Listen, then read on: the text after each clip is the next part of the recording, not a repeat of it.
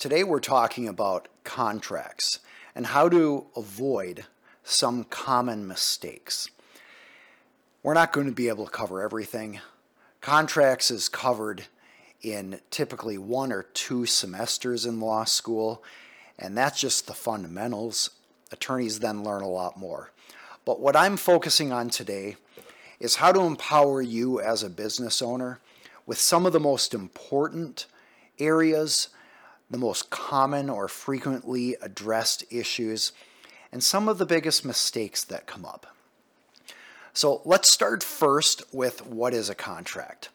A contract is when there is an offer by one party that is accepted by another party.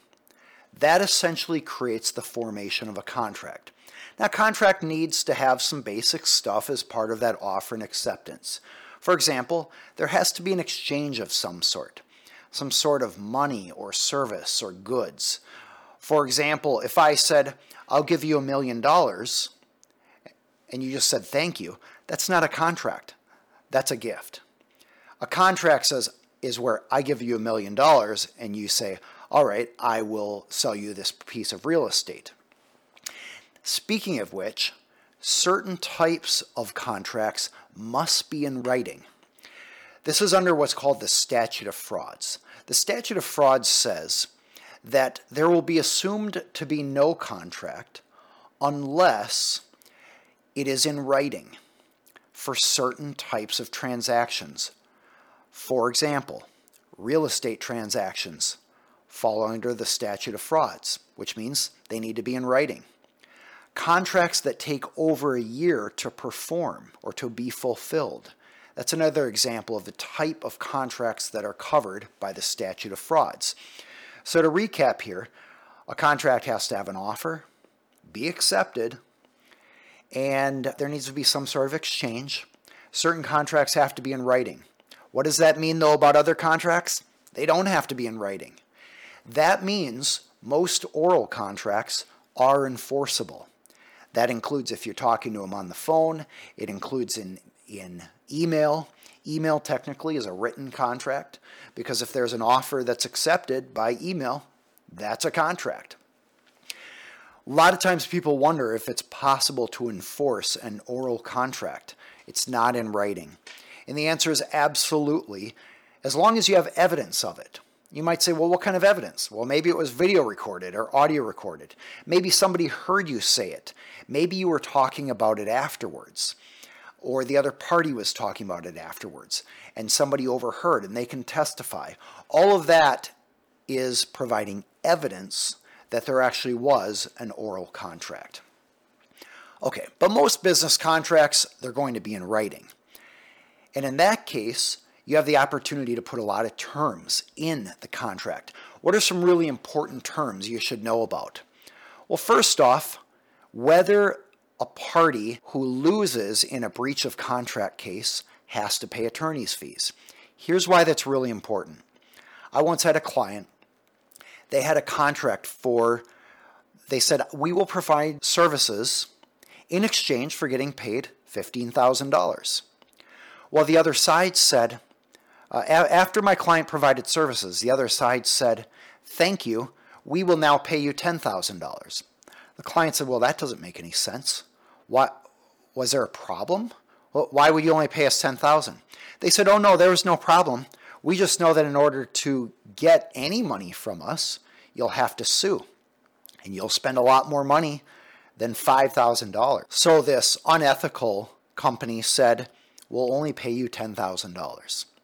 Well, my client came to me and said, Can we sue? And I said, Well, do you have a written agreement? They said, No. They never had drafted one. They had just done this with a handshake.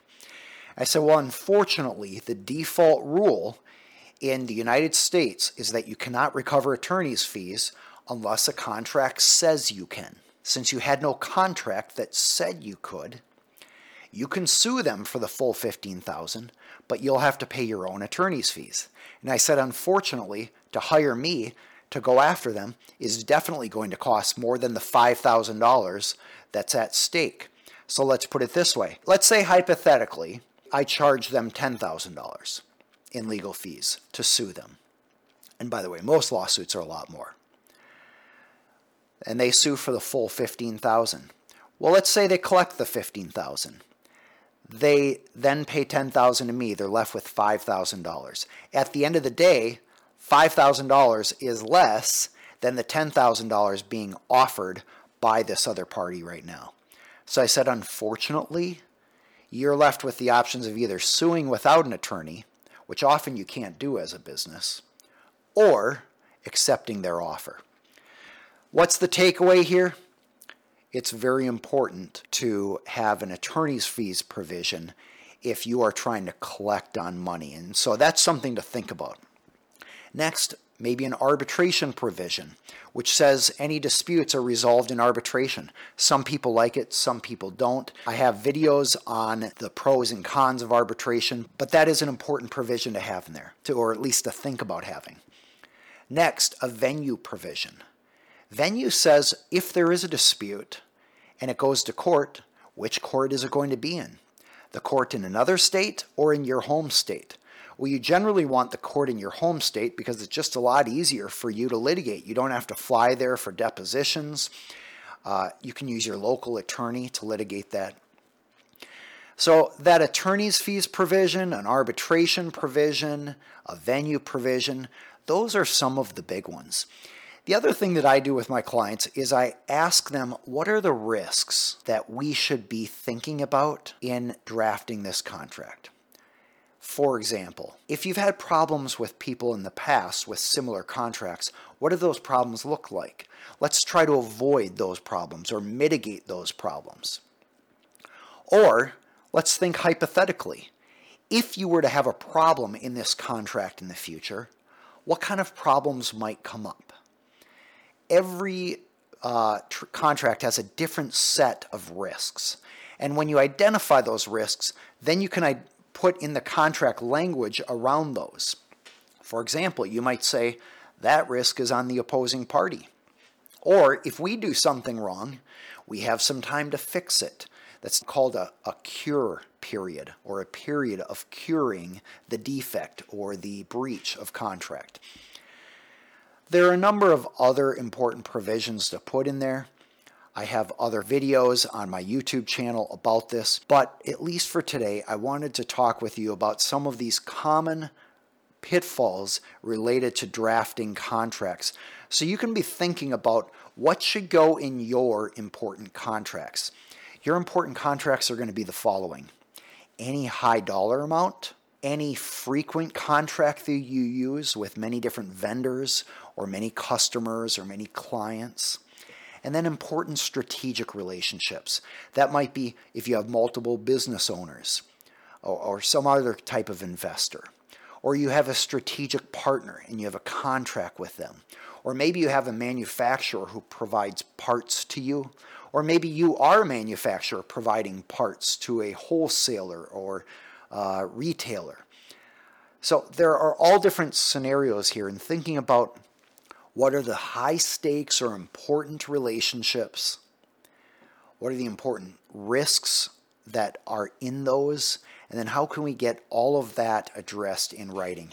That's typically the approach that a good attorney will use in helping you avoid problems related to your important relationships, or put another way, related to your contracts. All right, this is an exclusive video only for subscribers. If you know friends who would benefit from this, you're welcome to encourage them to go to aaronhall.com slash free. They can sign up for the newsletter, which is these regular training videos helping you avoid expensive problems in your company. You can also check out my YouTube channel at youtube.com slash at symbol hall. That's H A L L. If you need to reach me, you can contact me at aaron at aaronhall.com. Again, I'm an attorney for business owners and entrepreneurial companies. Tune in next time for the next video that you'll get by email, where I'll talk about the next most common problem faced by new business owners and how to educate you and empower you to prevent those problems in your company.